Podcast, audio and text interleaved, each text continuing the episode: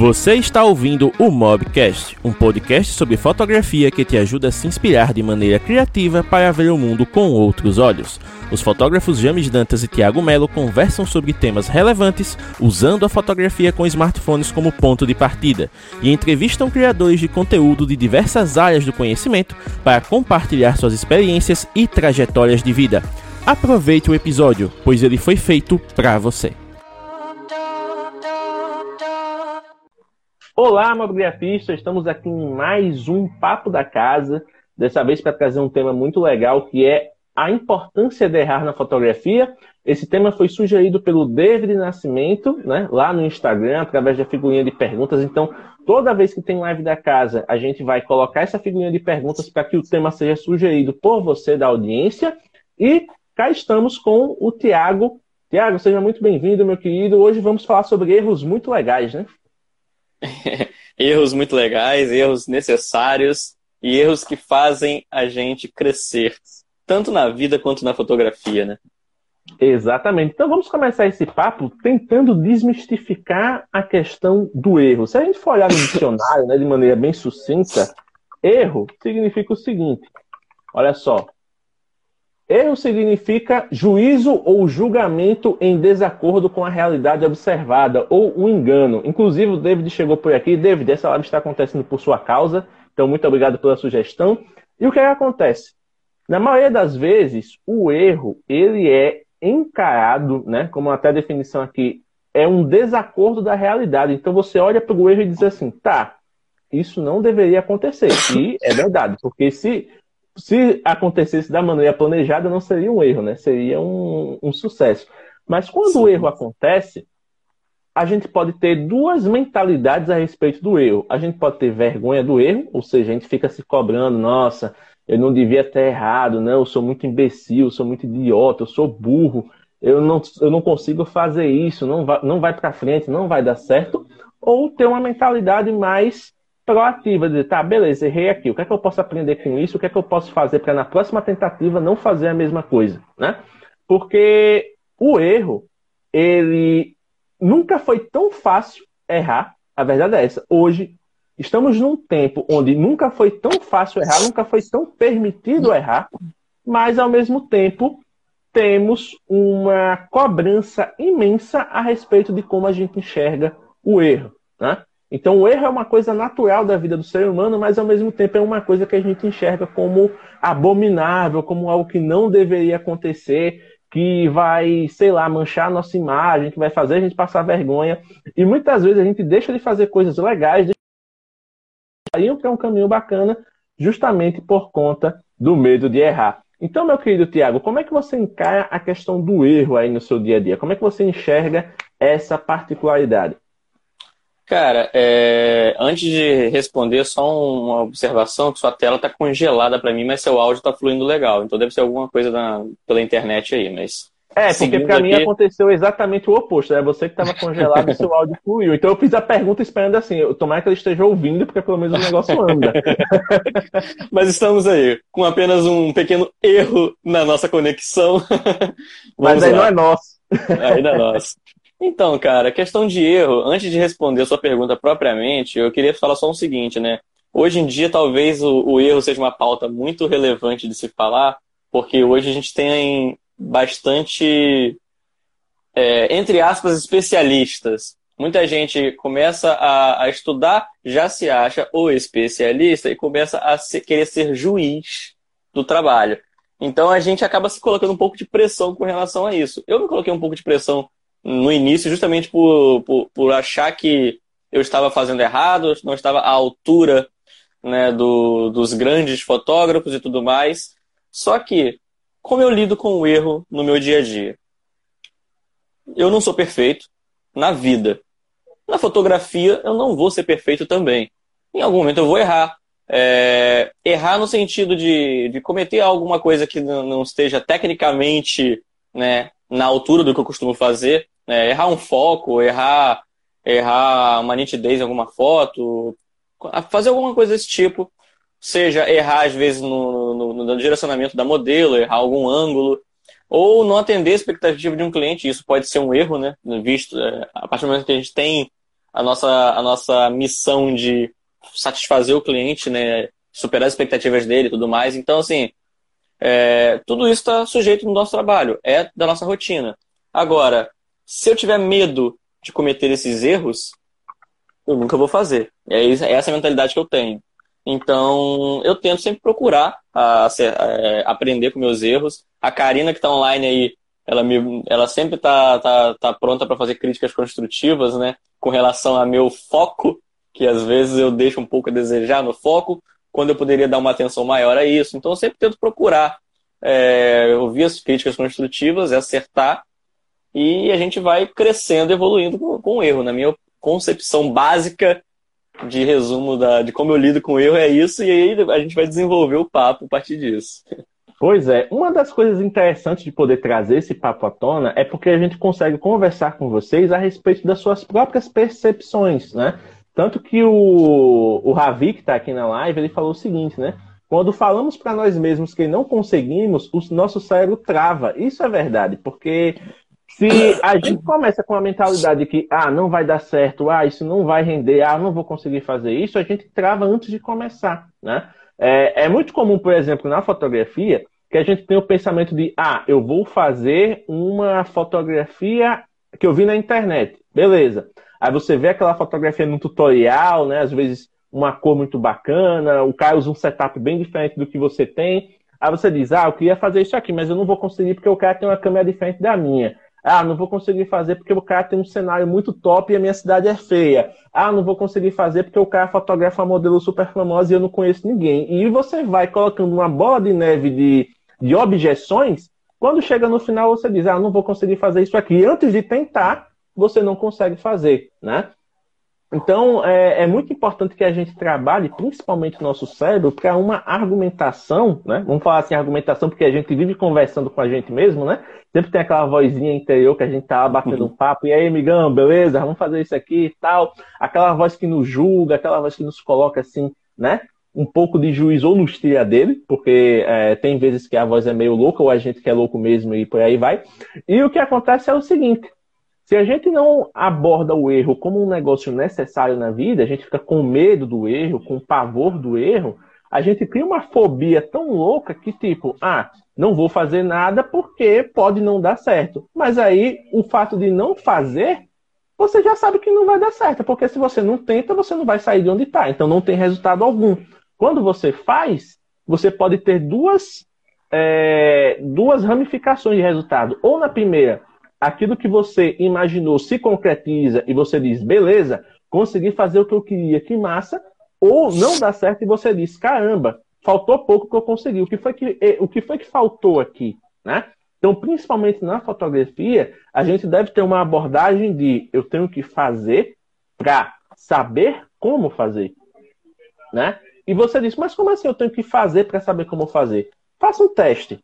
Você, principalmente que está aqui, você é mobigrafista, você nos acompanha mais tempo, você está consumindo conteúdo nosso há três anos, você sabe das nossas indicações de conteúdo, você bebe dessas fontes também, você está aprendendo fotografia o dia todo. Diz, caramba, hoje eu vi um tutorial do caramba, vou fazer aqui isso na próxima oportunidade. Essa próxima oportunidade nunca chega, você está só com aquilo na mente, só com aquilo na mente.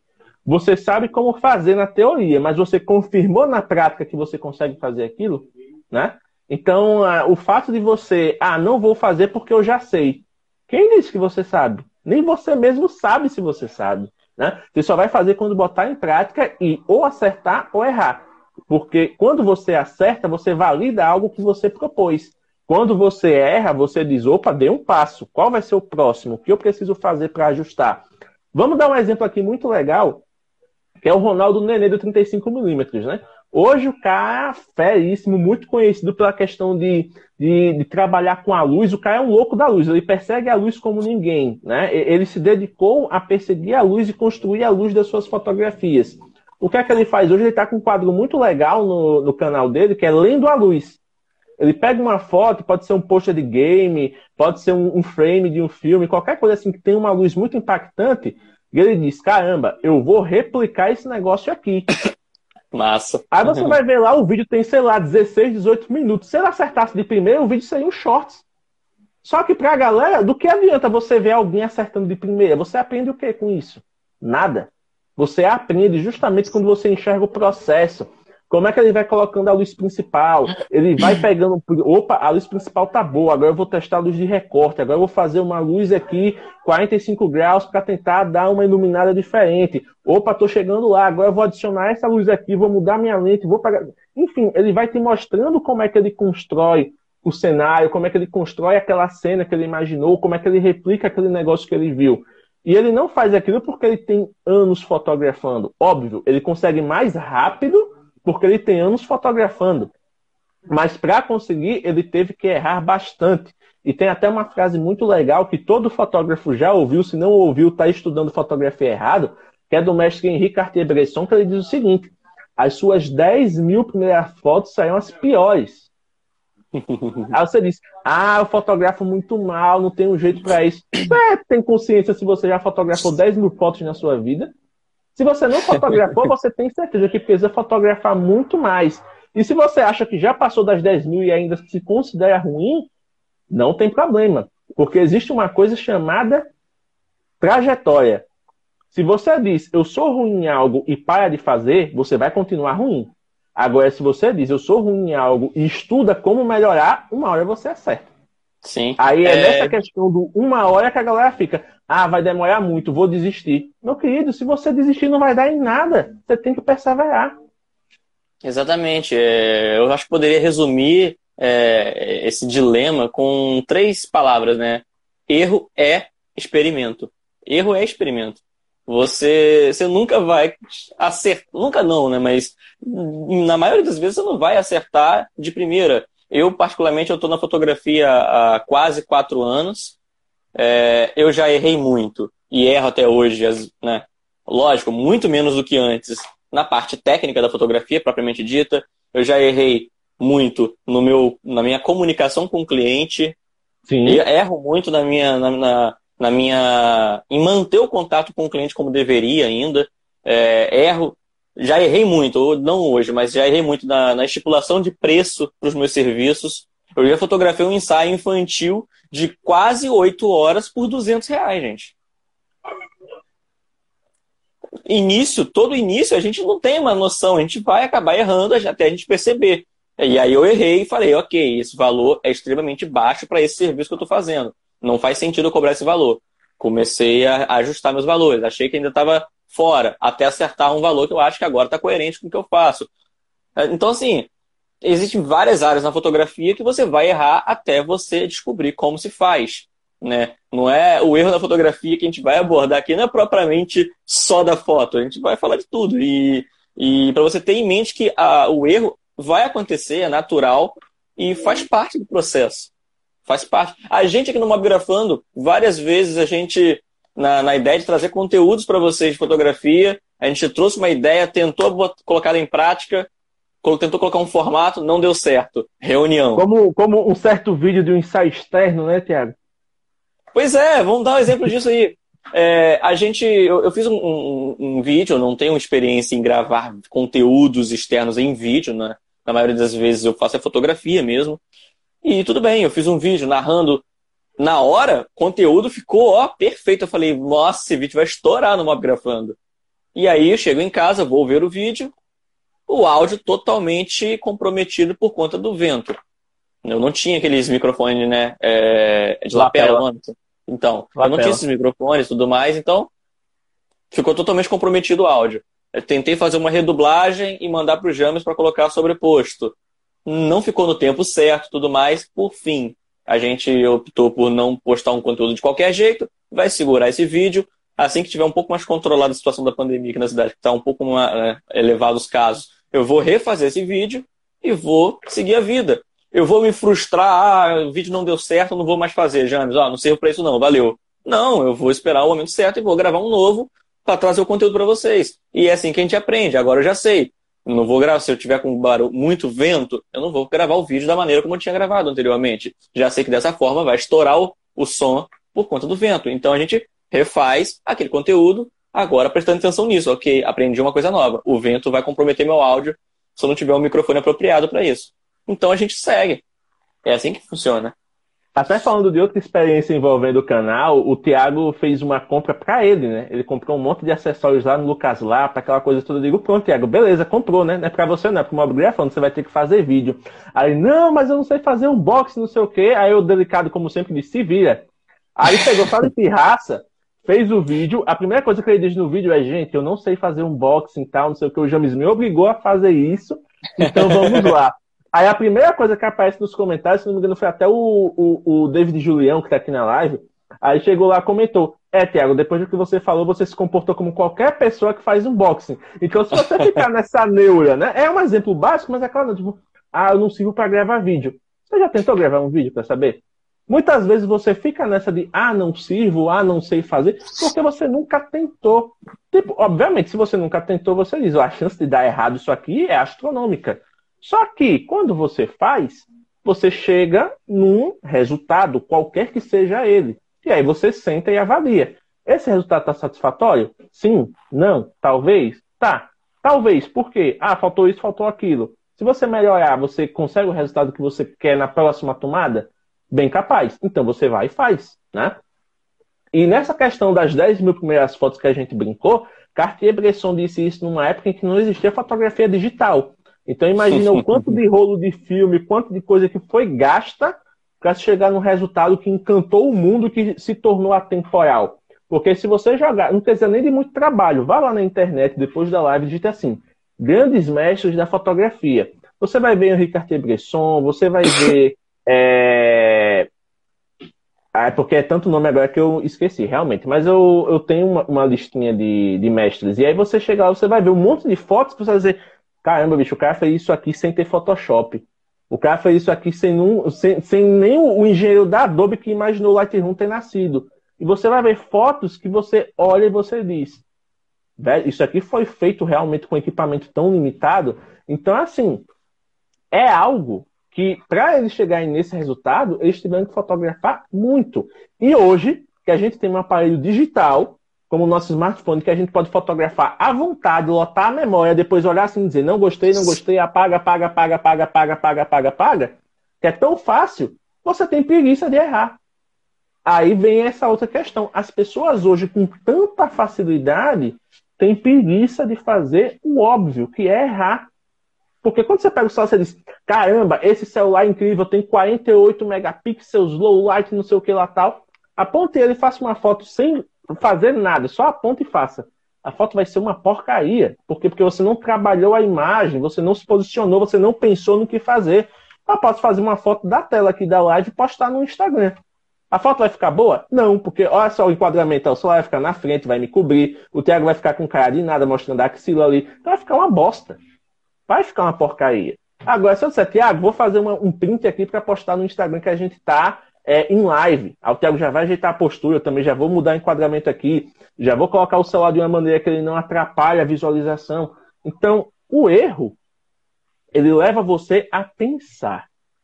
A verdade é essa. O erro, ele leva você a pensar. E muitas vezes, muitas vezes por medo, por qualquer coisa que seja, por experiências traumáticas que a pessoa já teve, que a nossa sociedade imprime no erro uma pressão gigantesca, né? A gente é, desde criança, cultivado, não fala assim, cultivado mesmo, né? Imposto ali a ser modelo de excelência na escola, a ser modelo de excelência Sim, nos esportes, total. a ser modelo de excelência na vida social.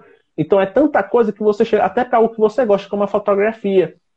Eu via muita gente assim que, é, logo no começo, quando eu realmente levei o celular a sério para dizia, James, como é que você tem coragem de, de abaixar numa pocinha para fazer foto? O povo não te chama de doido, não? Se chamar, tô nem aí. Eles não estão fazendo a foto, quem tá fazendo sou eu. Exato. Até eu chegar no resultado da pocinha que todo mundo, caramba, a pocinha do James está não sei o quê. Aqui, né? Porque foto de pocinha é a coisa mais velha da internet. Aí você vai no TikTok e você acha um cara com uma garrafinha aqui, é, fazendo paisagens muito mais bonitas. Mas é o que, que acontece. Eu me dispus a fazer. As primeiras fotos de poça que eu fazia eram uma porcaria. Por quê? Porque eu não entendia, por exemplo, que o vento atrapalha. Se estiver ventando, o reflexo se desfaz. Eu não posicionava a pessoa direito, ou então não imaginava a cena do jeito que ela devia ser retratada. Eu não me abaixava o suficiente porque eu tinha medo de molhar o celular. Ai, que coisa. E vai molhar na poça. Hoje eu pego aqui e enfio o celular na poça, tô nem aí. A capa é grossa, enfio aqui, é balanço e vou embora. Então, assim, Se eu tenho vergonha do julgamento alheio antes de fazer algo que eu mesmo tenho que julgar, como é que eu vou evoluir? Exatamente. É, é... é muito bizarra essa questão. Não, e outra, e outra coisa, né? Eu vou, eu agora vou fazer uma confissão aqui. Tem pelo menos, pelo menos umas quatro fotos no meu feed postadas e com bastante engajamento até, que foram erros. Que foram erros. Eu fiz a foto sem, sem querer, ou eu errei alguma coisa na foto, mas eu fui olhar a foto com carinho depois e falei, cara, essa foto foi um erro na hora, mas olha só, tem potencial aqui. Eu vou dar um exemplo uma foto que eu adoro, que foi quando você vai fazer fotografia à noite e fotografia externa, um acessório essencial para a câmera normalmente é o flash, por exemplo, né? Essa foto aqui eu fui fazer e o flash falhou na hora. Eu poderia ficar revoltado, putz, errei com isso aqui, mas vou tentar mostrar aqui para vocês. Não dá para Deixa eu ver se eu consigo tirar do foco da, para quem está ouvindo pelo podcast, a foto é de um casal se abraçando na frente de uma roda gigante, muito bem iluminada com luzes neon em tons violeta, verdes e azul. Exato. E o casal à frente sem nenhuma iluminação artificial assim do flash. Ele está apenas com as luzes, né, recebendo as luzes do próprio parque. E, cara, essa foto foi um erro, porque o flash, eu tinha dado dois disparos seguidos, então o flash saiu no, na primeira foto e na segunda, não saiu, né? Porque não, tá, não tinha carregado ainda. Sendo que a primeira foto foi um erro, porque estourou demais a luz, eu não tinha configurado. E a segunda não saiu luz nenhuma. E, cara, e se eu ficasse naquela coisa, pô, eu não, eu não sei usar o flash ainda. Isso aqui foi uma das primeiras fotos que eu fiz com o meu flash. Eu não, não sabia usar direito ainda, eu não trabalhava direito com flash. Eu sempre fazia ensaios diurnos, justamente para usar a luz natural, que era o que eu dominava. E, cara, eu fiz essa foto e falei, cara, não sei se eu vou saber fazer e tal. Fiz um convite para esses amigos para poder experimentar e testar. E, cara, ficou um ensaio sensacional. Assim, eu adorei o ensaio. E até essa foto que foi um erro, eu adorei. E falei, ok, vai também. Então, assim, você não sabe se, vai, se, se você vai fazer uma foto bacana ou não se você não fizer. Se você deixar o erro, o medo de errar, travar você, você não vai ficar aberto para aquilo. Ou se você ficar com aquela noia na cabeça do tipo, droga, errei essa foto. Nem olha. Não, cara, olha para aquilo que você fez, até os erros. Porque você vai aprendendo os erros e às vezes aquilo que você acha que é um erro, de repente é só o seu olhar que ainda está muito fechado para aquilo. E se você se permitir abrir, expandir, você vai ver é, que você fez algo com qualidade. Você só está com a mente fechada às vezes para aquilo. Pois é, e uma coisa que você tem que colocar na sua cabecinha é o seguinte: o erro ele é uma oportunidade de você trabalhar algo. Então, como o Tiago está falando aqui, a gente trabalha com isso, a gente trabalha com cliente. A gente não nasceu sabendo. A gente não chega lá e diz, ô fulano, faz a pose aí que agora a gente vai arrasar. com o tempo, talvez a gente tenha confiança suficiente para dizer isso, mas quando você chega no começo, você diz assim, eita, vou fotografar fulano, o que é que eu vou fazer? Primeira coisa que o fotógrafo iniciante faz, internet ou então nos grupos lá de fotografia, Gente, quem tem um guia de pose aí para me emprestar, para me indicar tal, não sei o que, você vai e começa. Aí vê lá as poses e tudo mais. Se você tem acesso a um curso, você vai lá, eita, vou fazer curso de fotógrafo tal, porque o cara manja de pose, manja de. Ele faz o que eu quero fazer, vou lá aprender com ele. Você vai, consome o conteúdo, aquela coisa toda. Aí você chega no ensaio, ó, batendo no peito, cheio de repertório. Você, na sua cabeça, você, eu já sei o que eu vou fazer, tal, não sei o que. Quando você dá o primeiro oi para cliente, você desmonta. Porque a pessoa tem uma expectativa completamente diferente. Então você chega assim, não, vou fazer aquela, dar uma pirueta, tal, não sei o que. Quando você vai para cliente, a cliente diz, ó, oh, eu não tô afim de me sujar muito hoje, não, viu? Aí você, putz, como é que eu vou fazer essa mulher agora rolar nessa grama aqui para eu fazer uma foto e tal? Então você tem que o quê? Construir o clima do ensaio. Para ela topar uma ideia tão ousada quanto essa que você vai dar, você primeiro tem que ir afirmando ali. Então, até nos, nos, nos cliques que são errados, propositalmente, você tem que ter confiança em mostrar o que você está sabendo que você está fazendo. Então vamos lá. Você, como iniciante, você está com a sua câmera de entrada, você acabou de comprar sua lente 50mm 1.8, que é a lente assim que é o, vamos dizer, o batismo do fotógrafo de retrato. É comprar uma 50 1.8, porque aí você finalmente vai conseguir desfocar o fundo, vai ter aquelas fotos de revista maravilha. Aí você diz, pô, para eu desfocar o fundo, eu tenho que meter a abertura no tal. Aí você vai colocar a abertura em 1.8. Aí você chega lá, fulana, faz a pose aí. Você vai, bota o foco lá, fotografa, vocês ficou lindo. Aí quando você olha na tela, tá tudo desfocado. Aí você, e caramba, o que foi que eu fiz de errado aqui? Aí você pode ter duas atitudes. A primeira é dizer, eita, fulano, desculpe, porque eu errei aqui, mas vou tentar fazer de novo. Aí no que você diz isso, a pessoa já diz, mas peraí, ele não é fotógrafo, ele não sabe o que ele está fazendo, né? Porque para a pessoa que é leiga ali, ela acha que você sabe o que você está fazendo. Então ela já acha, ela vai achar estranho. Porque ela vai dizer, ué, ele errou? Ele não sabe mexer nesse equipamento, não? Né? Agora, a outra oportunidade de você dizer assim, Olha, você botou lá, você checou aqui, você fulano, agora vira assim um pouquinho, você segue. Porque você viu que você errou, você diz, opa, errei nisso aqui, agora eu vou testar tal coisa para cravar. Então você não, se você mexe aqui, você já mudou a abertura para 2.8, você foi lá, conseguiu o fundinho desfocado bonito, mas você conseguiu focar no modelo. Aí você, opa, show, né? Normalmente então, eu tenho assim, uma outra tática, James. Eu, eu faço uma. Não, eu faço isso, é só para complementar. Eu faço isso normalmente, mas dando um pouco mais de confiança para cliente também, que eu falo. Eu fiz a foto, vi que eu às vezes errei um pouquinho o foco, eu falo, ó, essa aqui ficou excelente, mas dá para melhorar ainda mais. Agora vamos lá, Exato. vamos fazer dessa forma. Pronto. A pessoa falou, ok, eu vou fazer assim, não é para ter mais uma foto para garantir, né? É porque, tipo assim, ele falou que já dá para melhorar, então bora, vamos, vamos soltar agora. Vamos e essa questão do reforço positivo é muito importante, porque como a pessoa nunca fez, geralmente você pega cliente que nunca modelou, né? Então, Sim. Então, para você deixar a pessoa segura, você tem que, você tem que dar confiança para ela e dizer, ó, oh, tá indo bem, agora vamos fazer isso aqui. Ó, oh, isso ficou ótimo, mas vamos melhorar isso aqui. Então a pessoa vai dizendo, opa, olha só, ele está me guiando, né? Porque uhum. é uma uhum. jornada onde você tem que dirigir. Você tá com a mãozinha no volante, meu amigo. Se você ficar aqui, ó, Opa, aí você olha de lado assim, fica conversando, uma hora você vai bater em alguma coisa. Né? Então você tem que prestar atenção. O, a satisfação do seu cliente na fotografia é a principal coisa. Então você tem que satisfazer ele desde o momento do primeiro contato, a experiência inteira do ensaio, para quando você chegar lá na hora de cobrar, ele dizer, eita, verdade, né? Tá aí, ó, seu dinheiro. Né? Porque se o negócio for ruim, vai dizer, Eita, fulano, depois eu vejo isso. Aí nesse depois, quando você recebe um depois eu vejo, quanto mais para depois o cliente deixa algo, mais você sabe que tem algo errado.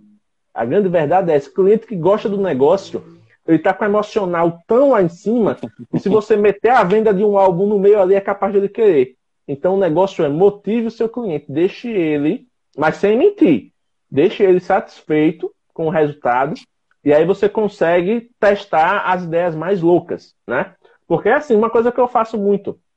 Eu chego no cliente e explico como é que vai funcionar. Eu peço para ele chegar a tal hora, mas isso eu já cronometro que eu vou ter 15 minutos extras para que eu consiga conversar com ele. Então eu chego assim, eu pego minha câmera e digo, olha, fulano, câmera, câmera, fulano, a pessoa já quebra os dedos, porque, olha, você nunca viu uma dessa na vida, né? Nunca posou. Porque geralmente eu pego clientes que estão fazendo o primeiro trabalho, ou fez um ocasional com alguém assim que era conhecido, então ela não considerou tanto um ensaio, sabe? Cidade pequena, sim, né? Para cidade grande já, já muda a experiência. Eu digo, ó, tope aqui, eu deixo a, a, a câmera na mão da cliente, né? Você já ouviu falar que aquele negócio daqui tem lente que engorda, tem lente que emagrece e tal, eu explico ótica. A pessoa não tá ali para saber disso, mas eu, eu falo de uma maneira que é fácil dela entender. Ela diz, caramba, aí eu falo da lente de 50mm, eu digo, ó, sabia que a lente de 50mm é bacana porque ela tem um ângulo de visão equivalente ao da nossa visão, então o que a câmera enxerga é o que você enxerga. A pessoa diz, caramba, então quer dizer que, né? A, a, a, as minhas medidas elas vão aparecer legais na imagem, não vai ter nenhuma distorção. Então ela vai entendendo.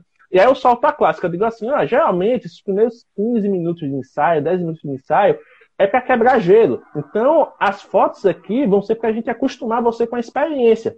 Então se depois na revisão você vê assim que as fotos elas estão meio mais ou menos no começo, não é culpa nossa, é porque nós estamos nos conhecendo. Então, assim como eu vou entender né, os seus melhores ângulos e tal, você também vai se acostumar comigo, então você vai se soltar mais. A pessoa já fica com a expectativa, tá, beleza, as primeiras fotos não vão render muito. Mas é quando eu mando para a seleção, eu digo, oxe, essa foi uma das primeiras, a pessoa escolhe as primeiras. Por quê? Porque já surpreendeu, entendeu? Então você tem que fazer o que a gente chama no marketing de over delivery, ou seja, entregar mais do que o cliente espera. E para você entregar mais, você tem que errar. Aí você diz, é putz, mas eu vou errar no ensaio? Meu querido, vamos lá. Fotografia de estúdio.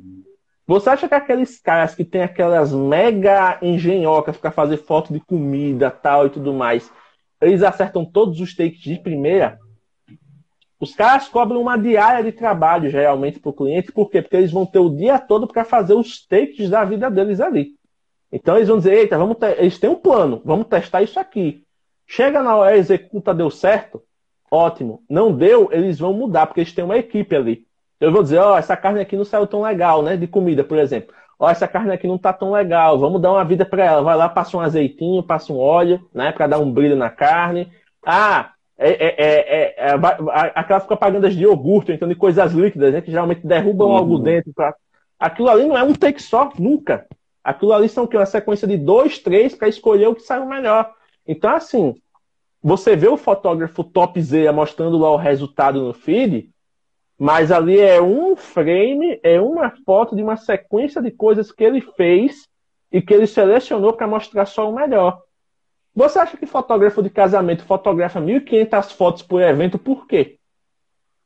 Tem dois, três assistentes fazendo mais, sei lá, 500, 600 fotos por quê? para garantir garantir que em uma daquelas fotos, em algumas, né, no caso, porque ele não vai vender só uma, mas para garantir que em algumas daquelas fotos ele tenha o suficiente para contar a história do cliente. Exato. E se ele for, e se ele fosse com a quantidade contada de fotos, beleza, eu tô aqui. Vamos lembrar da, da época dos, da, das câmeras de filme. Filmezinho 12, 24, 36 poses. O cara tinha que saber o que, é que ele tinha que fotografar. Você acha que ele descobriu como? vendo na internet. Hoje, talvez você consiga ver na internet, mas até vendo na internet você vai ter apenas uma noção. Se você tentar replicar exatamente como você viu na internet, você vai ver que na vida real tem muita diferença.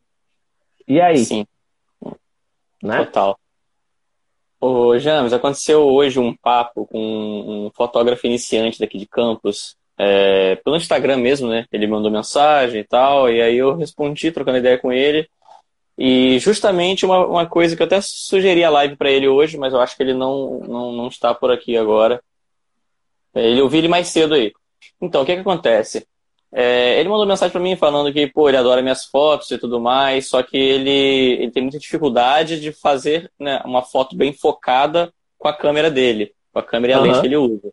E ele estava me pedindo dicas, né? Porque a, a, a, lente que a câmera que ele usa é exatamente o meu, o meu setup. É uma T5i com uma 50mm. E eu falei, cara, quem disse que eu acerto os focos totais? Só que a diferença é que eu posto no feed as fotos que estão boas. Eu não vou fazer, postar, fazer uma foto que ficou totalmente fora de foco e postar. Se eu quero fazer propaganda do meu trabalho, eu vou postar aquilo que de melhor que eu tenho a oferecer. Exato. E eu falei com ele, cara, e não, não, se prende a isso que você vê nos feeds de fotógrafos, porque você está vendo ali o melhor que eles fizeram. Agora, as fotos ruins que eles fizeram, ninguém vai postar. Assim como você vai ver e vai, vai aprender com seus erros. Agora, é ele falando, é, mas mesmo assim a maioria das minhas fotos não estão totalmente nítidas. Aí eu falei, cara, agora eu vou falar uma coisa para você que pode chocar você a princípio, mas para para pensar. Cliente pelo menos 90% dos clientes ou mais não estão totalmente preocupados se a foto está nítida, totalmente nítida. Eles não estão com essa noia. Quem fica olhando nos detalhes se a foto está nítida ou não é fotógrafo. O cliente ele quer ver se a foto está contando aquela história, se está bonito, se, ele está bonito naquela foto. Não estou dizendo isso para você. Ah, então vou fazer a foto, dane-se a, a nitidez, dane-se o foco. Não, não é para se apoiar nessa muleta né, dessa Depende desculpa. da proposta, inclusive. Tem fotos que você concebe para que elas não sejam nítidas. Mas aí sim, depende sim. do que você vai querer contar, né? E sim, essa muleta que o Thiago tá falando justamente é isso. Ah, porque fulano falou, eu vou tacar o foda-se. Não, meu filho. Não é porque fulano é. falou. É porque você quer fazer. Se você quer fazer as fotos sem nitidez, historiadaça e tal, beleza. Agora conte o contexto disso. Por que você quer fazer isso? Exatamente. E eu ia complementar com o seguinte, com o seguinte exemplo. É, tem uma, uma, uma pessoa aqui da minha cidade que ela é bastante influente nas redes sociais, ela já fotografou com os melhores fotógrafos da região, não só da minha cidade, né, de, de, de das cidades vizinhas, da capital. E quando ela me contratou para fotografar, eu confesso que assim, normalmente eu faço, né, fotografo clientes que não tem tantas experiências assim, com outros fotógrafos e tudo mais.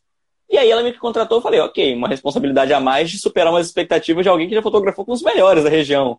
Então, assim, me senti valorizado, porque uma pessoa né, que tem tantas fotos com tanta gente boa me contratar, eu me senti valorizado. Ao mesmo tempo, a minha responsabilidade, pensei, caramba, agora eu tô com uma responsa de atender a expectativa dessa mulher. Vamos lá. E eu fiz as fotos dela.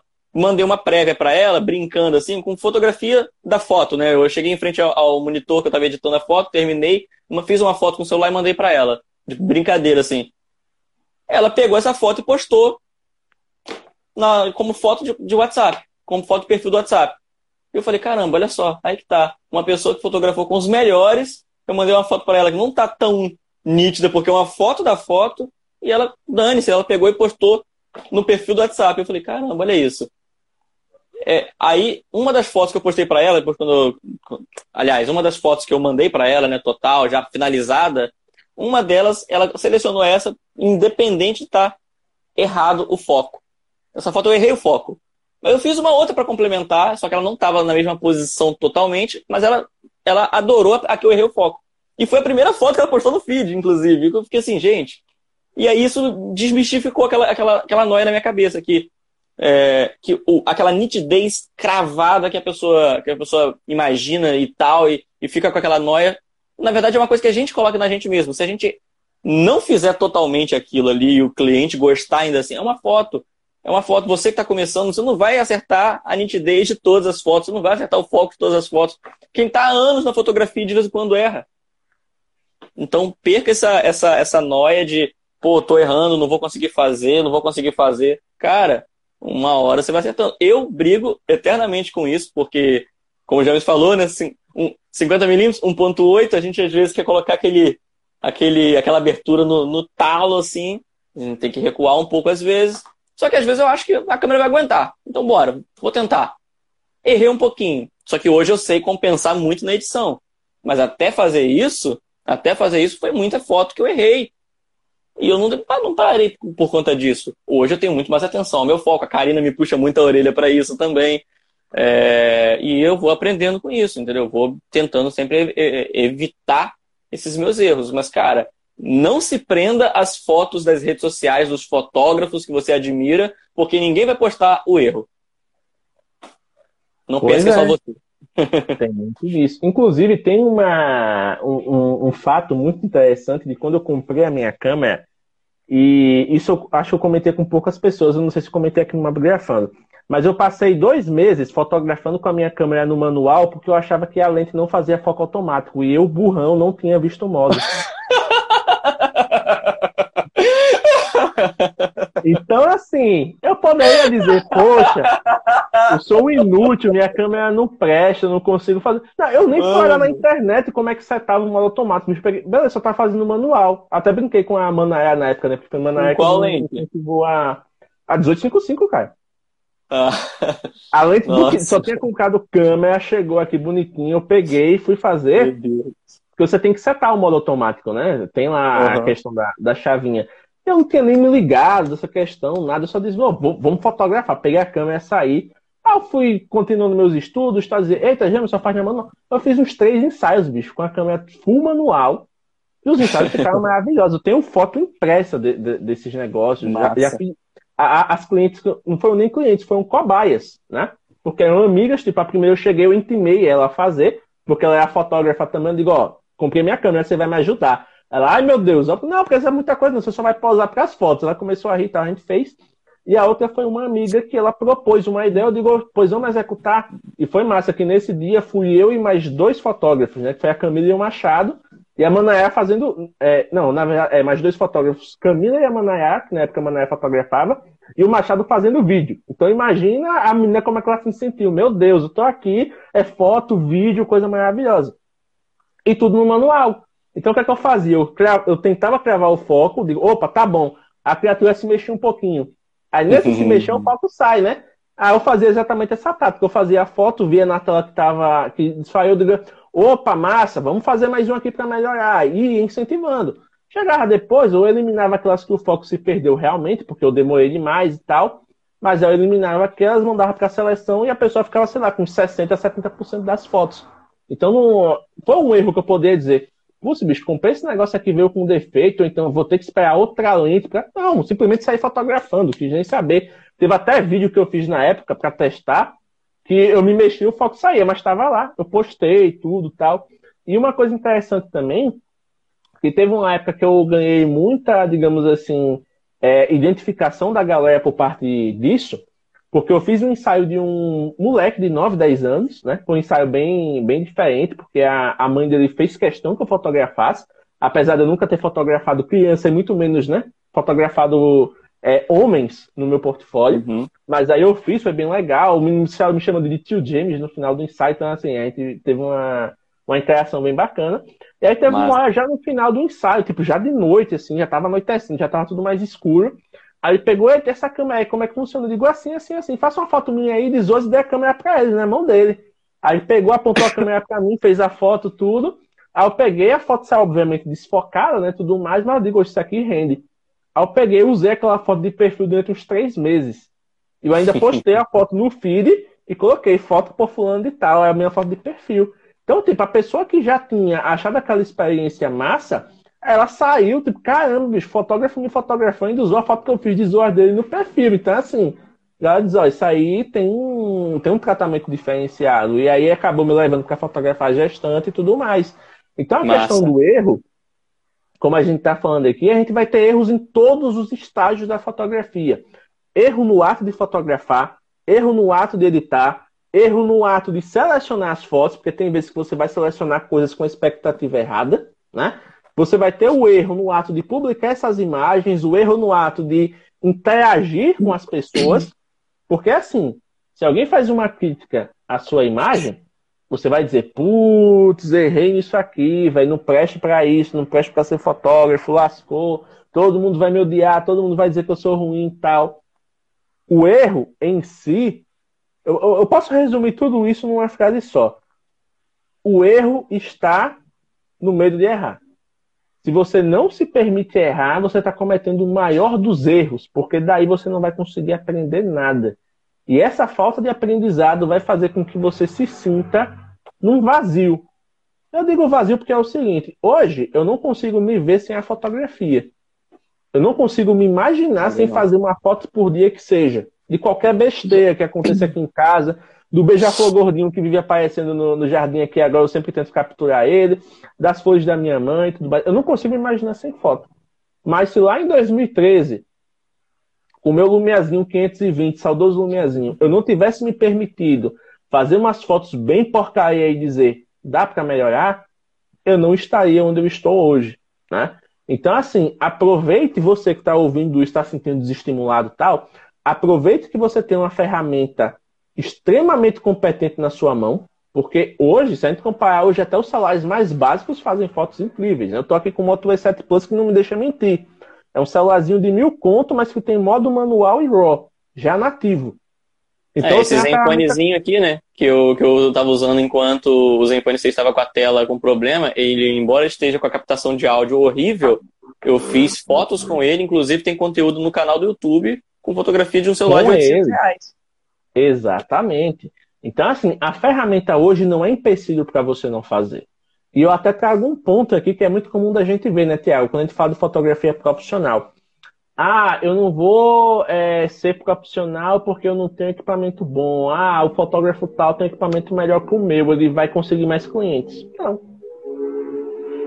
Não, não, não, não. Eu já vi muito fotógrafo de, de T3i, de T5i, de Nikon 3100 ganhar mais trabalhos que Caia com 6D, que Nikon D7500, com flash, lente 2470, o caramba todo.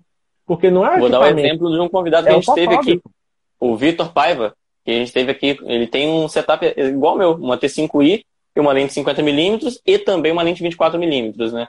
E ele, toda semana, ele tem trabalho aqui em Campos. Toda semana ele tá com ensaio, toda semana ele tem cliente. É um exemplo. Pois é, o, o, David aqui, que, que não deixa mentir, ele também, né, na, na live que ele teve aqui falando de quando ele ganhou o S10, ele estava com a câmera pronta para fazer o um ensaio de gestão. O S10 não, o S21. Né? S20, pô. Ele, estava com, a, ele tava com a câmera pronta lá, começou a chover e disse, ah, bicho, eu vou levar o celular aqui que tem P68 que se exploda. Se der certo, deu, se der, não deu.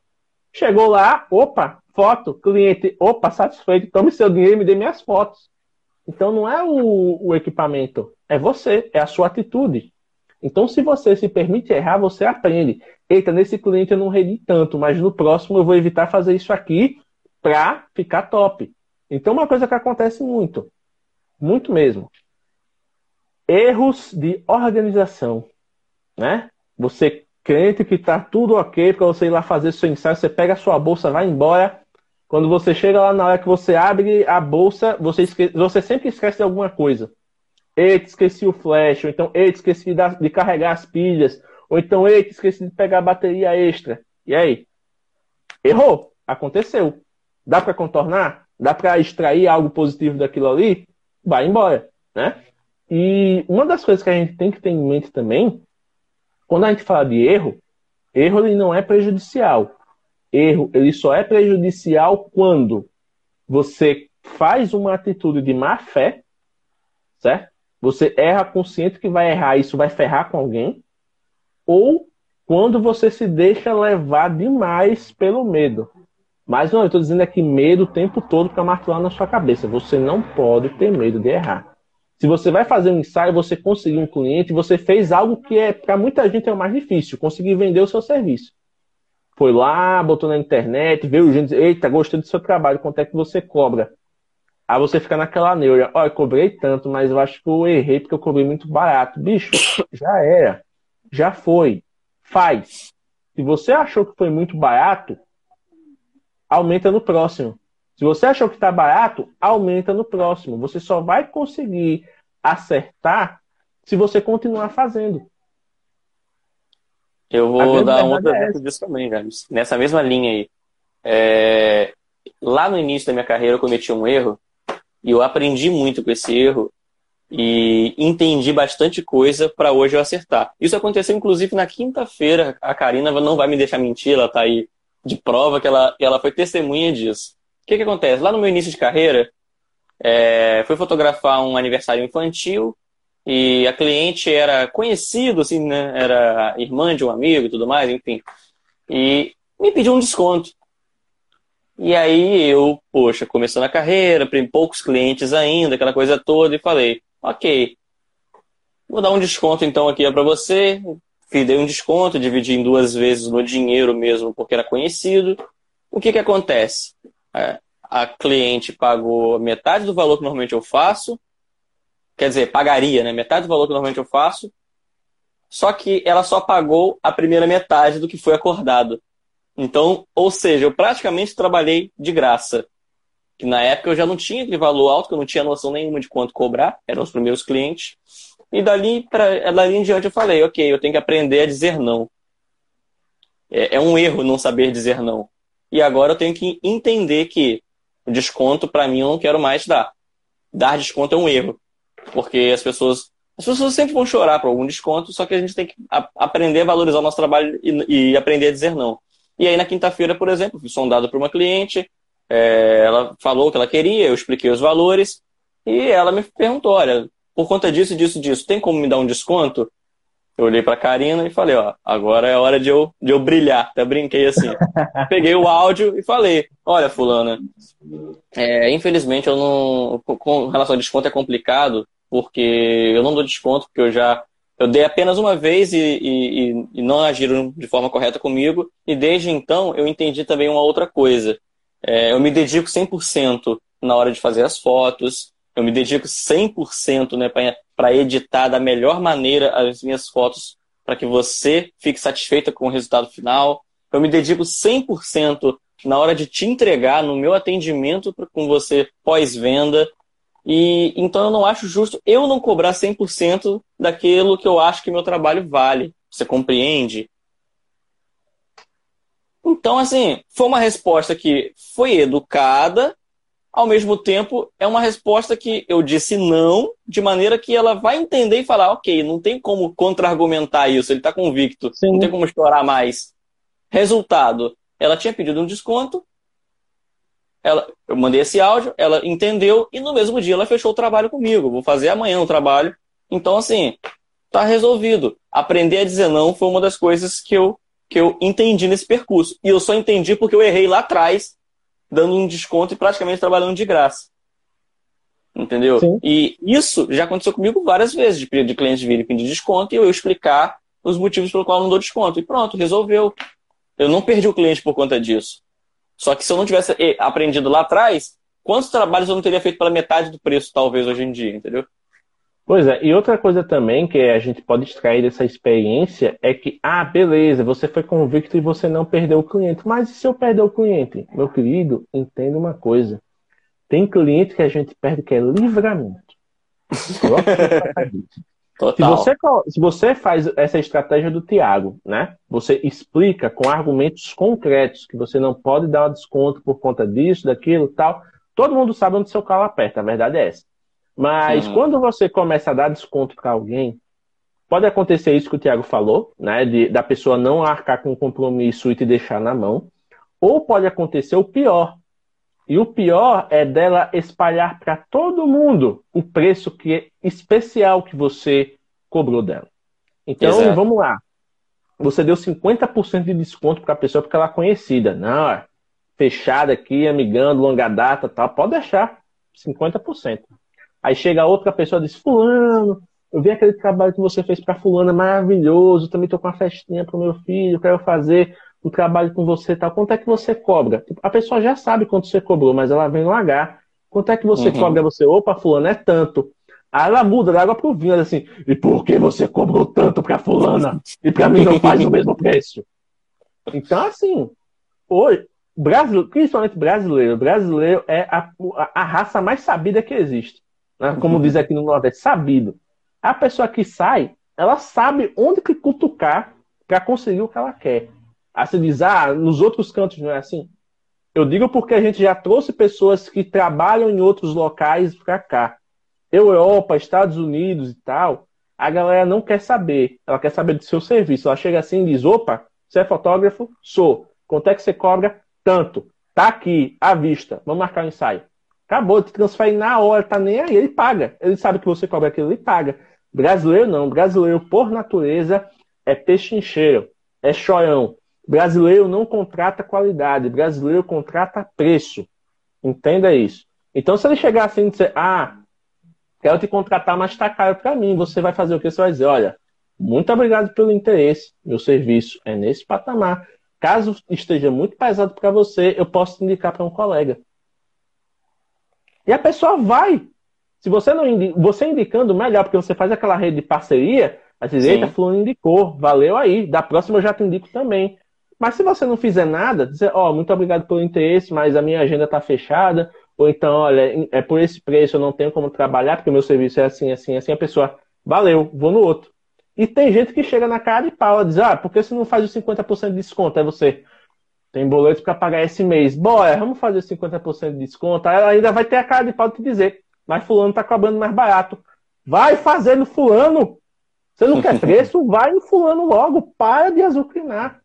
Então, assim, as pessoas hoje, trazendo para um exemplo aqui do nosso celular básico, as pessoas hoje querem um preço Xiaomi no serviço iPhone.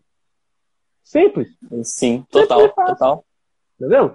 Então, assim, você, ah, eu estou com medo porque eu posso errar no tratamento desse cliente. Você vai errar de qualquer jeito.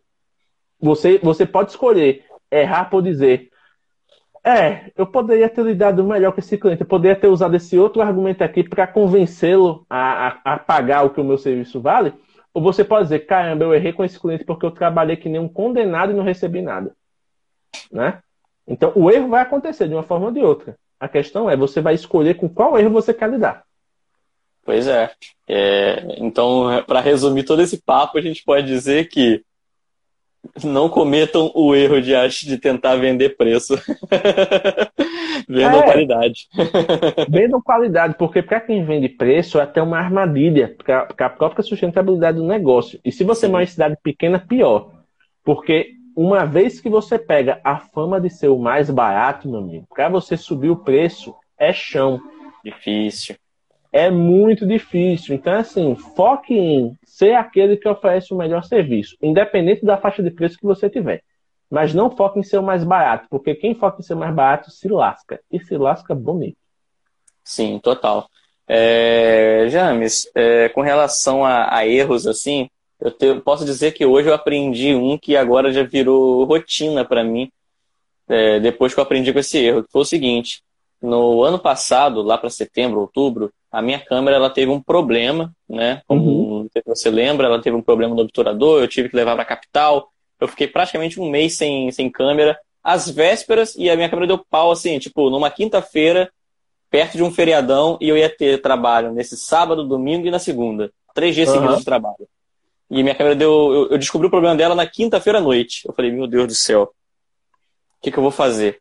Aí, beleza, consegui na sexta-feira uma câmera emprestada para poder fazer os trabalhos. O que, que aconteceu?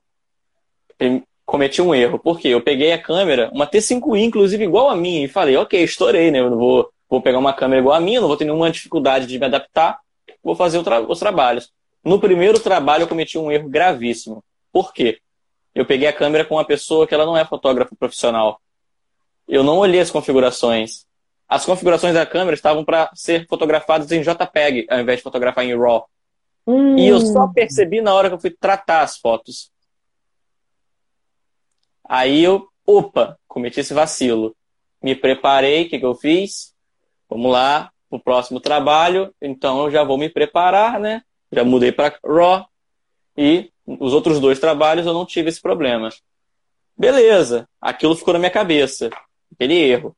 Mas não foi aquela coisa que me bateu tanto porque eu tinha conseguido salvar as fotos e tudo mais.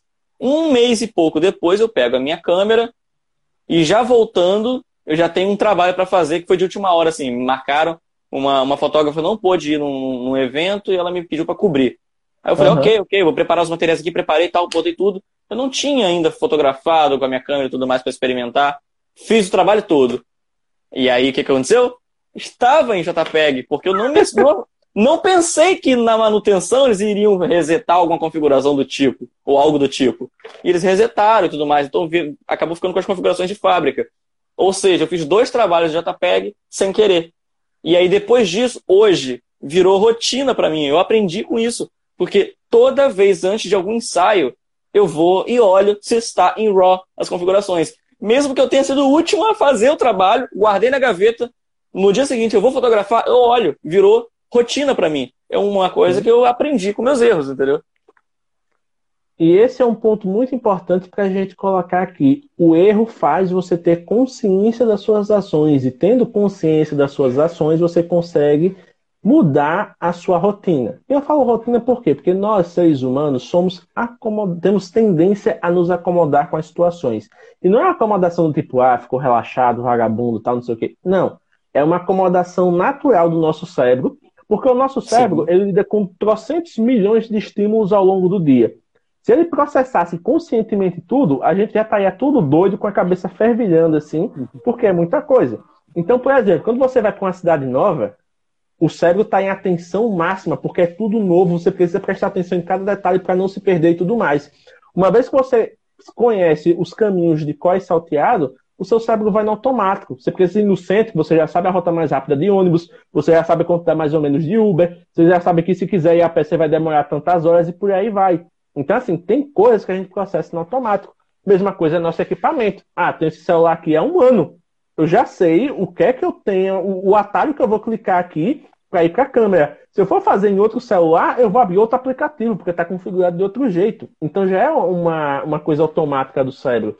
Então, quanto mais você toma consciência de atitudes erradas, né, e quanto mais erros você comete, mais você toma consciência do que tem que fazer. No caso do Tiago, cometi o erro de não checar a câmera. Agora, toda vez, eu vou checar a câmera, mesmo que eu tenha sido a última pessoa a pegar nela. Se eu vou fazer Sim. um trabalho com retratos, eu boto lá minha lente 50mm 1.8 no 1.8 e eu fotografo alguém e vejo que o rosto ficou desfocado porque o foco foi no nariz, na próxima foto eu vou focar onde? Nos olhos. Entende? Então, assim, tem coisas que por mais que você leia na internet, tá lá dizendo cuidado para não focar no nariz, senão vai estragar o seu retrato. Vai acontecer de você fazer uma foto ou outra que o foco vai no nariz. Por quê? Você está fotografando com foco automático. A depender da câmera, ele vai focar na parte que está mais iluminada. E geralmente a parte mais iluminada do rosto da pessoa é o bendito nariz. E aí, você vai lutar contra a natureza robótica das coisas, vai lá dar uns tapas no engenheiro da Nikon, da Canon, da Sony, para, ó, oh, minha câmera está focando no nariz, conserta aí. Não. Você tem aquele equipamento, você vai fazer o quê? Opa, já sei que isso acontece nessa situação, já sei como evitar essa situação. Vou fazer isso aqui. Você só aprende a fazer quando você erra, quando o erro aparece na sua frente. Sabe um erro muito comum que todo mundo comete e que ninguém se julga? Virada de ano. Todo mundo erra o bendito ano do, no, no, quando vai é, escrever alguma coisa no começo. Ah, viramos de 2021 para 2022. Você vai lá e coloca 1 de janeiro de 2021. Porque já está tão automático que você estava em 2021 que até você se acostumar com 2022 já vai estar tá lá para março, abril. Uhum. Entende? Então, assim, são coisas que acontecem no nosso dia a dia. A gente sabe que acontece, mas erra do mesmo jeito. Então, a gente tem que ter essa consciência de que tem erros que vão ser tão insignificantes que não vão alterar nada na nossa vida. A gente vai cometer, vai dar uma risadinha deles depois. E vão ter erros que a gente vai ter que dizer: opa, pé aí. Eu tenho que aprender a como consertar isso aqui, senão eu vou me ferrar na próxima vez que acontecer. Total. Total. É, só um adendo aqui que a Karina falou que foi tenso. Nós dois erramos nesse dia, porque a Karina estava tentando me salvar. E só que o que aconteceu com ela foi que nesse mesmo mês a lente dela, da câmera dela, tinha dado problema. Então uhum. ela estava com a câmera funcionando sem lente. Eu estava com a minha lente sem câmera sendo que não era compatível porque ela usa Nikon e eu uso Canon. Então, assim, a gente pegou equipamentos emprestados para trabalhar, então nós dois estávamos com equipamentos emprestados, foi uma loucura nesse dia desse trabalho que a gente fez, mas deu certo no final das contas, a gente conseguiu fazer bons registros, mas a gente errou muito nesse dia. Pois é, e acontece. Tem trabalhos Exato. que vão ser caóticos ao extremo, você vai ficar assim com a cabeça, meu Deus, o que, é que eu estou fazendo da minha vida? E tem trabalhos que vão acontecer situações semelhantes que você vai dizer, já aconteceu da outra vez, já sei como resolver você, meu queridinho. Você não me assusta. Então, mas assim... aí, ó, eu, eu só para complementar, já me desculpa te cortando, mas é aí que tá. Se você não deixa o erro te abalar, você consegue compensar esse seu erro de alguma outra maneira. Como foi esse caso? Vou dar o próprio exemplo desse, desse dia que eu falei que eu errei. É, muitas fotos né, eu, eu fiz não ficaram tão boas quanto eu pensei que ficaria, porque eu não consegui recuperar tanto na edição, porque estava em JPEG. Sim. Só que como eu tenho um padrão de atendimento, trabalho, edi é, edição e pós-venda, o que me salvou foi principalmente o atendimento no dia e o pós-venda. Por quê? Foi um, um, um, um, trabalho de, de. Qual é o nome daquilo? É chá revelação, né? Quando você vai descobrir o sexo da criança sim, e tudo mais. Sim. E, e a Karine e eu, a gente fez esse trabalho, né? A gente estava em dois, justamente porque seria um foco de artifício no céu para poder é, com as cores, né, se seria menino ou menina, enquanto um estaria fotografando no céu, outro estaria fotografando as reações e tudo mais. Enfim, o que aconteceu foi o seguinte: eu não consegui é, manter a mesma qualidade que eu costumo fazer nas minhas fotos, porém a cliente já tinha um atendimento comigo anterior, onde ela viu realmente meu trabalho no ápice. Então ela falou, ok, eu conheço, e ele falou que estava com equipamento emprestado, pode ser que isso tenha interferido. Mas ela só que o que compensou foi a minha pós-venda. O que, que eu fiz? Ninguém quer dar uma meiazinha para recém-nascido porque vai perder logo. Todo mundo dá a meiazinha para neném né, mais novinho, neném de um ano, neném de dois anos. E eu falei, poxa, junto com minhas fotos na caixinha, eu botei minhas fotos, botei um chocolatinho para ela que ela gosta, né, para mãe. Coloquei um chocolate amargo porque eu sei que o pai gosta, ele já tinha comentado comigo e tal. Botei um chocolate doce, né, um chocolate com, com morango por dentro, um negócio desse, e um chocolate amargo e coloquei um, um parzinho de meias, bem para recém-nascido mesmo. Botei toda decorada, botei algumas fotos impressas e tudo mais. Entreguei a caixinha. Passou, né, ela agradeceu o trabalho, falou que foi, adorou e tudo mais. E aí passaram-se alguns, alguns meses, ela finalmente ganhou o neném. Ela me mandou uma foto da nenenzinha com a minha meia e falando: Tiago, não sei como te agradecer, porque nessa loucura toda a gente esqueceu de comprar meia para recém-nascido e a gente foi olhar os presentes, ninguém deu meia para recém-nascido. Você teve um carinho que me salvou. E eu fiquei assim, olha que massa. Então, tipo assim, a gente compensa, compensou na pós-venda. Agora, se a gente pensa, putz, errei isso aqui, ah, esse trabalho não vai dar em nada não, o cliente não vai nem voltar, e, e deixa o erro se abalar, você não faz um trabalho decente, você perde a cliente, enfim, a cliente começa a falar mal de você que você não fez um, um, um atendimento bacana. O lance é não deixar se abalar com o erro. Eu consegui reverter o erro na pós-venda. Pois é, isso é bem legal. Inclusive, estamos aqui com a presença ilustre. Olha quem apareceu aí. Doutor Giovanni do Hangar.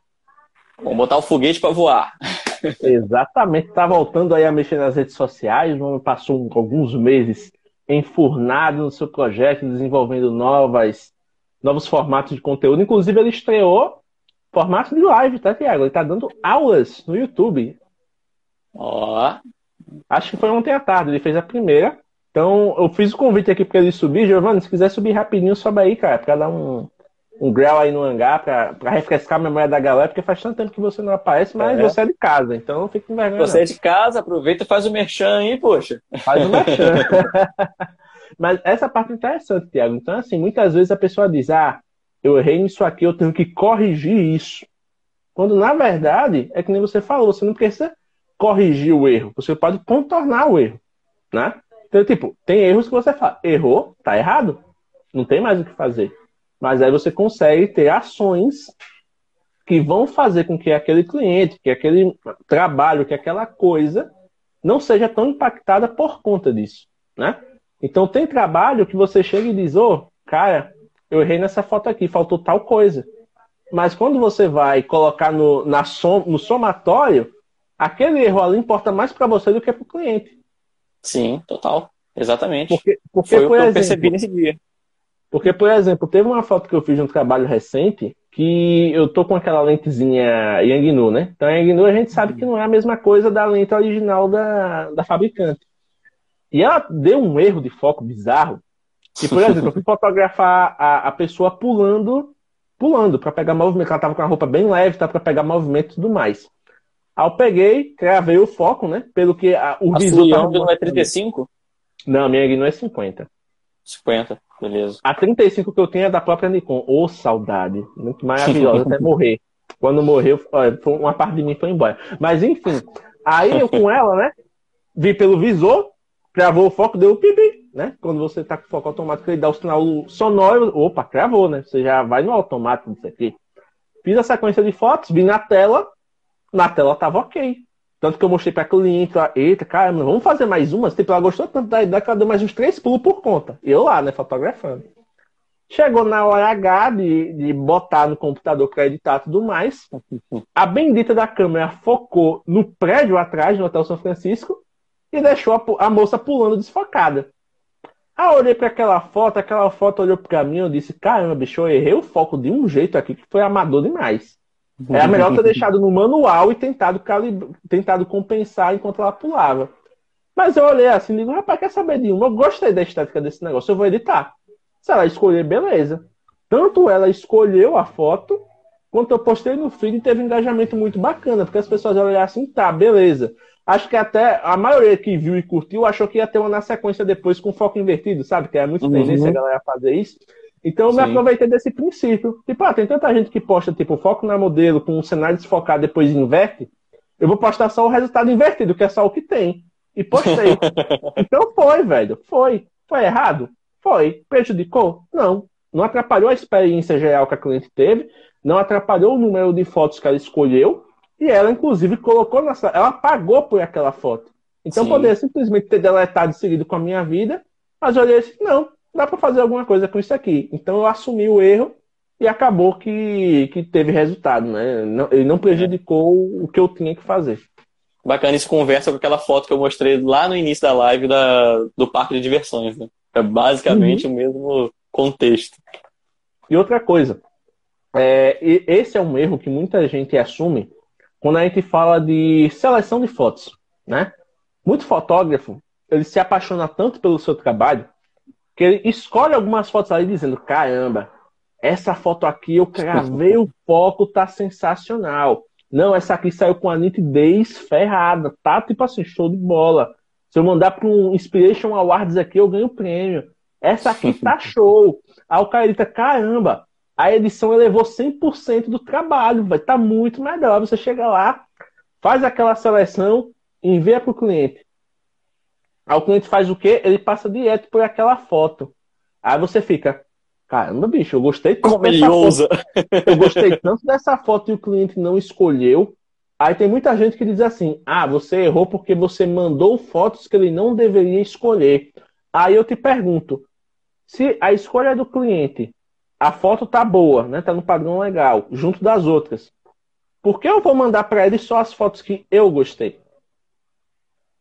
Porque às Exato. vezes as fotos que eu gostei não são as fotos que ele quer. Né? E nisso a gente entra nesse mérito de ah, ter foto desfocada que você diz, meu Deus, foi um erro grotesco para um fotógrafo profissional, e a pessoa dizer, eu amei essa foto, foi a melhor foto que você fez no ensaio todo. Aí você faz. Então tá, né? Então, assim, exatamente. mais uma vez, falando com você que está aqui nessa live, erre sabendo que o erro pode te render coisas boas. Mas, ao mesmo tempo, aprenda a corrigir os erros que não vão te levar a lugar nenhum. Porque a criatividade, ela só flui quando você se permite errar. Você só aprende quando você permite errar. Não é à toa que hoje as pessoas que mais se destacam são aquelas que dão a cara a tapa é o que você mais vê. Aquela galera que lança uma tendência primeiro é a que é mais criticada. Mas ele se arriscou. Das duas, uma. Ou o negócio viraliza e todo mundo começa a fazer, ou ninguém dá a mínima para aquilo, ele parte para a próxima. Por quê? Porque o erro não intimida. Na verdade, o erro estimula.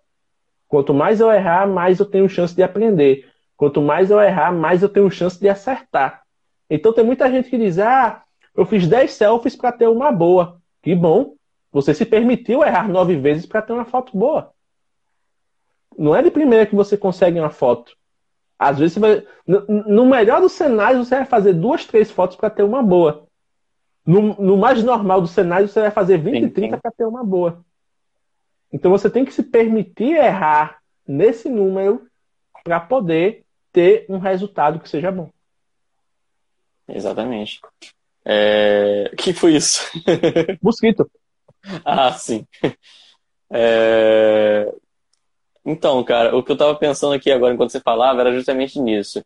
Porque mesmo você que tá fazendo suas fotos e tá errando e tá errando, é, faça uma autoavaliação, assim, quanto tempo você trabalha ou faz o que você.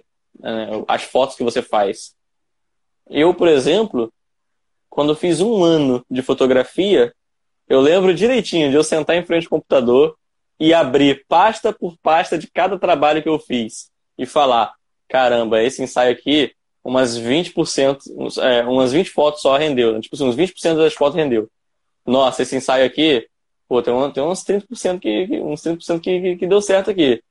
Pô, esse aqui tem uns 40% de foto que ficou bom e tem umas 5 fotinhos aqui que, meu Deus do céu, as melhores fotos que eu fiz.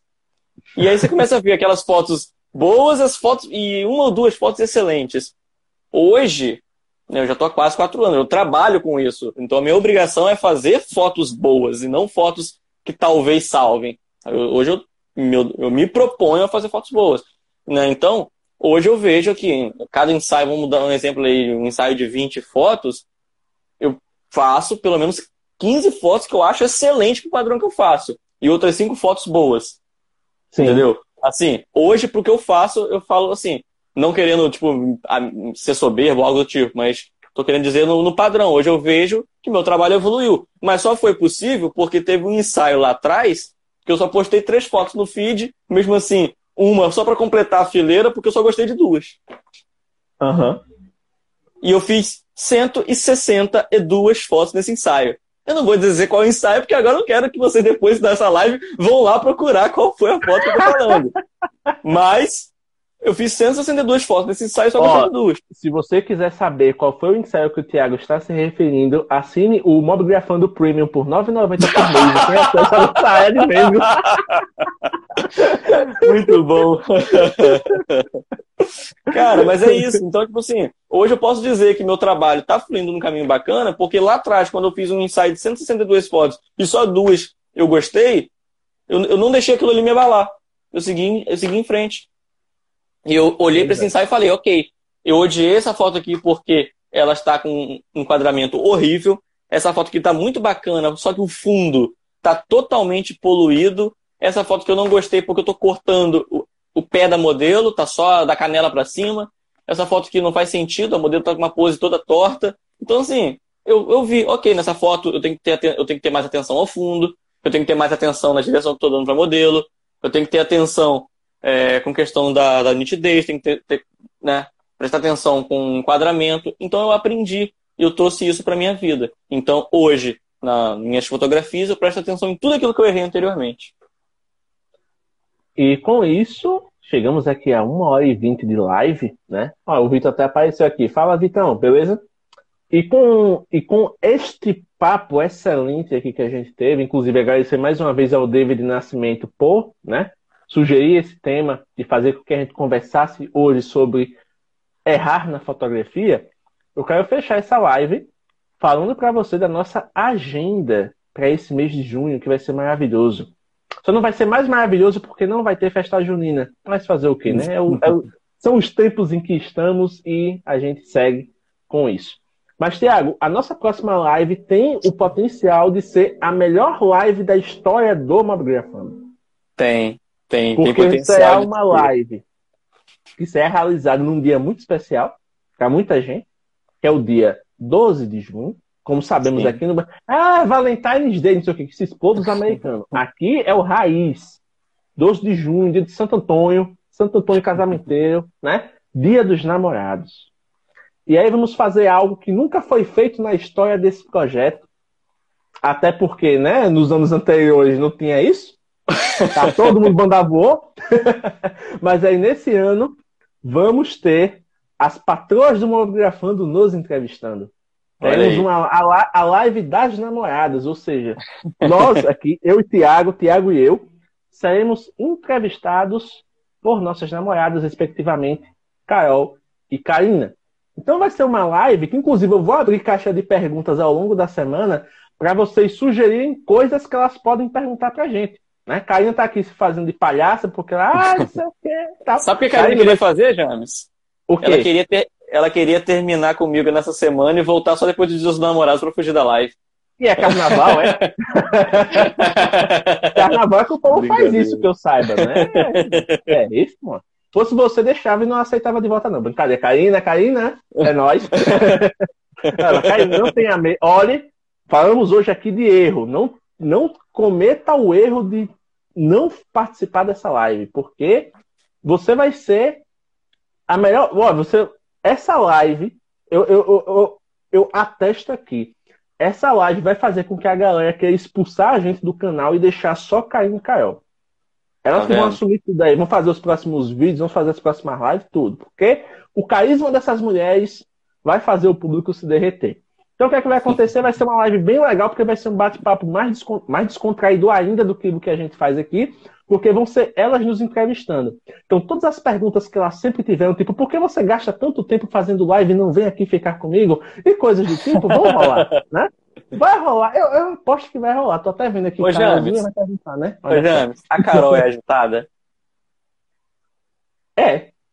A Karina é o oposto total. Vai ser uma vibe muito diferenciada nessa live. Ah, a, a, a Carol já tem uma certa desenvoltura com apresentações, vídeos e tudo mais. Então, assim, a Karina ela... nunca fez live. Mas o Mobgrafando é o lugar certo para ela fazer a primeira. Exatamente, tá vendo? Eu acho que a gente já deve ter o quê? A gente tem três anos de página, três anos e meio quase. Acho que uns 60% dos nossos convidados estrearam aqui. Eu. Exatamente. Então, Karina, você está no melhor lugar do mundo para estrear. Não se preocupe, vai ser maravilhoso. Então, dia 12, temos a live onde as namoradas entrevistam os ADMs do Mobgrafando, vai ser sensacional. No dia 19, vamos ter uma live com o Virgílio Pauleto. O cara é vocalista de uma banda, super gente fina, e resolveu começar um canal de tecnologia. Então a gente vai falar justamente sobre os desafios de começar um canal, né? Porque muita gente olha assim e diz: caramba, está tudo tão saturado, eu vou começar mais algo, eu vou começar algo para quê? Então ele assumiu esse desafio, começou a fazer um canal, a gente vai trazer ele, quer que ele esclareça as dúvidas que vocês tiverem, para que vocês se identifiquem com esse papel, porque eu aposto que muitos de vocês têm projetos em andamento, né? Vão ali trabalhando como uma atividade complementar, como um hobby, mas podem aprender muito, né? Dessa, dessa troca de figurinhas sobre desafios dessa fase inicial. E no dia 26, teremos um mobigrafista de longa data aqui, que é o Derek Lemos, e vai fazer uma live sobre fotografia de comida com smartphone. Ele fotografa usando um S9 Plus, né? S9 Plus, eu acho. ele faz fotos muito legais, ele trabalha com isso, ele é fotógrafo, atende clientes na região dele, que é de Minas, se não me engano, ele atende clientes trabalhando com o smartphone, faz, ele sempre posta tutoriais lá, né, no, no grupo do Telegram. Eu acho tá muito sempre, bacana, cara. Ele tá sempre movimentando a galera e não teve outra. Eu, eu fiz um convite muito legal para ele. Cheguei lá disse, daí que 19 ou 26, escolhe aí. Ele, 26, mas pra quê? Eu sou a live no Mobgrafando, mandei a foto pra arte. Eu convido as pessoas assim, né? Delicadeza. Então, dia 26, temos o que lemos aqui. E recapitulando, dia 12, live com as namoradas, nos entrevistando, né? Live da. Posso chamar assim, live das patroas. Dia 19, teremos o Virgílio Pauleto falando dos desafios de criar um canal. E dia 26, daí que lemos falando sobre fotografia de comida com smartphone. Já gravem aí, obviamente, né? Depois da live eu vou reforçar a agenda no nosso querido Stories, mas você já sabe que tem aí esses compromissos ao longo das próximas semanas. E eu estou muito feliz de poder proporcionar esses conteúdos para vocês. Tiago, considerações finais aí a respeito da live de hoje, a respeito da nossa agenda para o futuro. Cara, agradecer a galera aí pela, pelo papo, agradecer aos nossos, aos nossos espectadores fiéis, né, que estão sempre aí com a gente. agradecer ao David pela sugestão, foi um bate-papo muito bacana aqui. É, espero que vocês tenham absorvido um pouco do que a gente tentou passar. É, e se a gente cometeu algum erro durante essa live, nos perdoe, iremos tentar aprender com isso também. é errando que se aprende. Já dizia o ditado. É isso aí. Então, Tiago, mais uma vez, valeu mesmo pela presença. Sabemos que você é um homem super atarefado, tá aí tomando conta das administrações da cervejaria, levando pedrada na cabeça e tudo mais. Nossa. Mas nosso compromisso de sábado está sempre por aqui. Hoje, infelizmente, não deu para ter a, a, transmissão simultânea para YouTube e Twitch, mas gastei aqui 2 GB de dados para fazer essa transmissão e valeu super a pena. Espero que você tenha curtido. E desejo para você um bom final de semana, um grande abraço e até o próximo sábado com a Live das Patroas. É nós. Falou! Muito obrigado por ter ficado conosco até o final deste episódio. Se você curtiu o que ouviu e quer aprender mais sobre fotografia mobile, por favor, visite o nosso site oficial em www.mobgrafando.com.br. Além de ter acesso aos depoimentos da comunidade, aos destaques do mês e a blog posts riquíssimos, você também consegue interagir com o feed do nosso Instagram, ter acesso ao nosso canal no YouTube e interagir com o grupo oficial do Telegram, onde você pode conversar com mobigrafistas de todo o Brasil. Além disso, você também tem acesso ao Anuário da Mobigrafia 2021, uma pesquisa riquíssima que fizemos com o apoio de outras comunidades e que tem como objetivo mostrar o comportamento de quem fotografa com celular no Brasil. Então é isso, muito obrigado pela atenção e até a próxima.